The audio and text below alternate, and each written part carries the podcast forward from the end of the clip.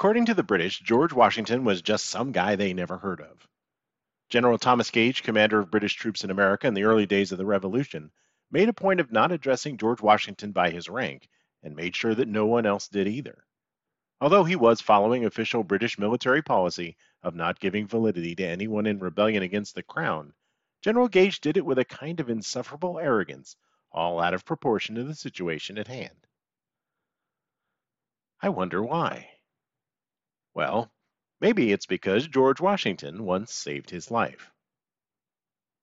Let's face it, George Washington started the French and Indian War. This is awkward. It's not really something we like to talk about over here in the States. He was commissioned as a major in the Virginia militia in 1753 by the colonial governor and sent to modern day Erie, Pennsylvania with a message from the British king for the French, who were building forts, making settlements, and bribing the Indians to go forth and wreak havoc upon British subjects. The message was, Get out. The French officers received him with all civility, and the two parties engaged in a legalistic discussion of land rights.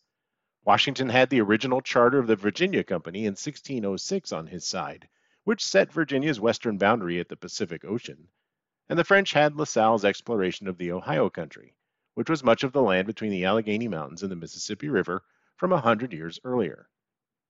They sent Washington back with a nicely worded letter that boiled down to, We ain't leaving. The Virginia House of Burgesses appropriated funds to form a regiment of colonial soldiers, with Washington as second in command at the rank of lieutenant colonel. In 1754, he went at the head of 160 troops to secure the area where the Allegheny and Monongahela rivers met. The French held the strategic location and were building a fort. Washington, along with his Indian allies, led by Tanacharison, also known as Half King, encountered a French patrol of 32 soldiers. They surrounded and attacked them, handily winning what was later called the Battle of Jumonville Glen. The French commander, and you'll have to pardon my French, Joseph Coulon de Villiers, Sieur de Jumonville, was mortally wounded.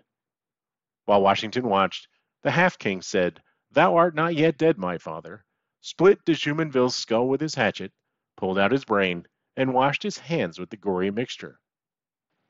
His warriors then scalped the wounded French officers, decapitated one of them, and put his head on a pike. This action, and Washington's published account of it, made him America's first genuine war hero, and started the war between France, England, their Indian allies, and American colonists. The accidental death of the Virginia regiment's commander put Washington in charge at the rank of colonel. He built Fort Necessity in what the French considered their territory, modern day Pittsburgh, Pennsylvania, and dug in to defend it. Virginia sent British reinforcements. When they arrived their Captain and Washington got into an argument about who was really in charge. British Captain Mackay believed that his commission in the British Army beat Washington's colonial colonelcy. The question was never really settled. On July 3rd, a force of Indians and French, led by a Captain de Villiers, brother of the murdered de Jumonville, attacked, inflicting heavy casualties. The French offered terms of surrender, the Articles of Capitulation, which also accused the British and colonials of assassinating de Jumonville, who they claimed was on a diplomatic mission. Washington's signature on this document confirmed for the French that de Jumonville had been murdered instead of killed in battle, and that the British were the aggressors in the opening of the French and Indian War. Washington later claimed that his French translator didn't fully explain the Articles of Capitulation properly. Armistice Safety Tip number 257. Always make sure you can trust your translator. Although Washington emerged with his reputation intact after these debacles, the Virginia regiment was disbanded and he was faced with demotion or resignation. He chose the latter and retained his rank of colonel. In 1755, the British dispatched General Edward Braddock with the largest military force ever seen on the continent to take Fort Duquesne, also in modern day Pittsburgh, which I now really want to go visit and see what all the fuss was about. Seize French forts on the Great Lakes, roll on up into French Canada, and conquer it for His Britannic Majesty. This plan sounded pretty good on paper. Braddock and his Redcoat regulars had no inkling of the savagery and unruliness of frontier fighting. The general also managed to alienate the colonial governments of Virginia, Maryland, and Pennsylvania by demanding funds for his expedition. Then he informed the Indians that their claims to land in the disputed territory were worthless, and what's more, he didn't need their help in the campaign. The French were more than happy to have the Indians come over to their side. Washington, who had gone back to Mount Vernon, wrote Braddock's chief of staff asking for an appointment to the expedition. Although he argued for the rank of colonel, since that had been his rank in the militia, he got captain, which would have to be good enough. Braddock's chief of staff assured him that as an aide de camp, rank would be a non issue. Either way, if Washington wanted to go along on the biggest military expedition ever seen in America, he would have to accept it. He proved his value early on once he started to realize that Braddock's decisions were dooming the expedition to failure. The troops and their extensive supply chain were making agonizingly slow progress through the heavily wooded country, having to build the road they traveled on as they went. The stragglers at the end of the baggage train were routinely killed and scalped by French allied Indians, which meant the French knew exactly where the British were and where they were going. Washington recommended that a detachment of 1,200 lightly equipped troops be sent forward at full speed to Fort Duquesne. Braddock took Washington's advice. This advance column stumbled into a force of 900 French and Indian troops who recovered quickly, stayed sheltered in the woods, and poured fire into the British and colonials. The Redcoats formed up in rows in a clearing as they had been trained and were cut down pretty easily. The Virginians ended up caught in a crossfire between the British and the Indians, and many were killed by friendly fire. Washington said, They behaved like men and died like soldiers. The British regulars, including a Captain Thomas Gage, broke and ran as sheep before hounds, according to Washington. General Braddock was mortally wounded. Daniel Boone, in charge of the horses in the British baggage train, managed to escape unhurt and go on to further adventures. Washington rallied his militia to provide cover for the retreating redcoats. He had two horses shot out from under him, and four musket balls pierced his coat, but he got out without a scratch. With Braddock and his senior officers dead and the British regulars demoralized by their defeat, Washington essentially assumed command during the retreat back to safety. Before dying, Braddock asked Washington to personally handle his burial, which did not sit well with the English troops, including Captain Gage. Washington buried Braddock in the middle of the road and ran wagons over the spot to prevent his body from being desecrated. The blame for the massacre at the Monongahela landed squarely on Braddock, whose European way of fighting and his gifting of Indian allies to the French was widely seen as the cause of the defeat. George Washington, once tales of his bravery got out, was again a hero. The Virginia House of Burgesses voted money to raise a regiment and made Washington its commander, restoring his rank of colonel. Captain Thomas Gage, lucky to be alive, was assigned to other British forces engaged against the French, participating in a series of English defeats before recommending a regiment of light infantry be formed to better adapt to frontier style warfare. Now, where did he get that idea from? This was approved, and despite Gage's participation in the disastrous Battle of Carillon in 1758, he was made a brigadier general. By 1763, he was appointed Commander in Chief of North America. He and Washington were going to meet again. Fast forward to 1775. The British are holed up in Boston surrounded by the Continental Army. While Washington was still on his way to take command, the British suffered astounding losses at the Battle of Bunker Hill. American newspapers wrote about a connection between Braddock's defeat at the Monongahela and the current slaughter at Bunker Hill implying that the same man who had once rescued the Redcoats from their straight laced European way of fighting could now defeat them with an army of amateurs. Brace yourself, Gage. He's on his way. General Gage's tenure as Commander in Chief was not going well. He misjudged the early colonial reactions to the Stamp Act, thinking that the unrest was due to a small number of elites led by Boston radicals. He wrote, America is a mere bully from one end to the other, and the Bostonians are by far the greatest bullies. He ordered more troops to New York and Boston, which led in part to the Boston Massacre of 1770. He was appointed military governor of Massachusetts in 1774 and brought most of the British forces in America to Boston. He tried to abort the meeting of the First Continental Congress by trying to bribe, among others, John Hancock and Samuel Adams. This did not work. When the battles for Boston began after Lexington and Concord, Gage offered amnesty to the rebels, except for John Hancock and Samuel Adams. Gage was likely peeved about that bribe thing. The Battle of Bunker Hill, although technically a British victory, it was said in London that a few more such victories would ruin them, was a disaster for Gage. Ironically, he wrote the English Secretary of War that these people show a spirit and conduct against us they never showed against the French. Interesting. Who was covering your back while you were running away from the French that one time?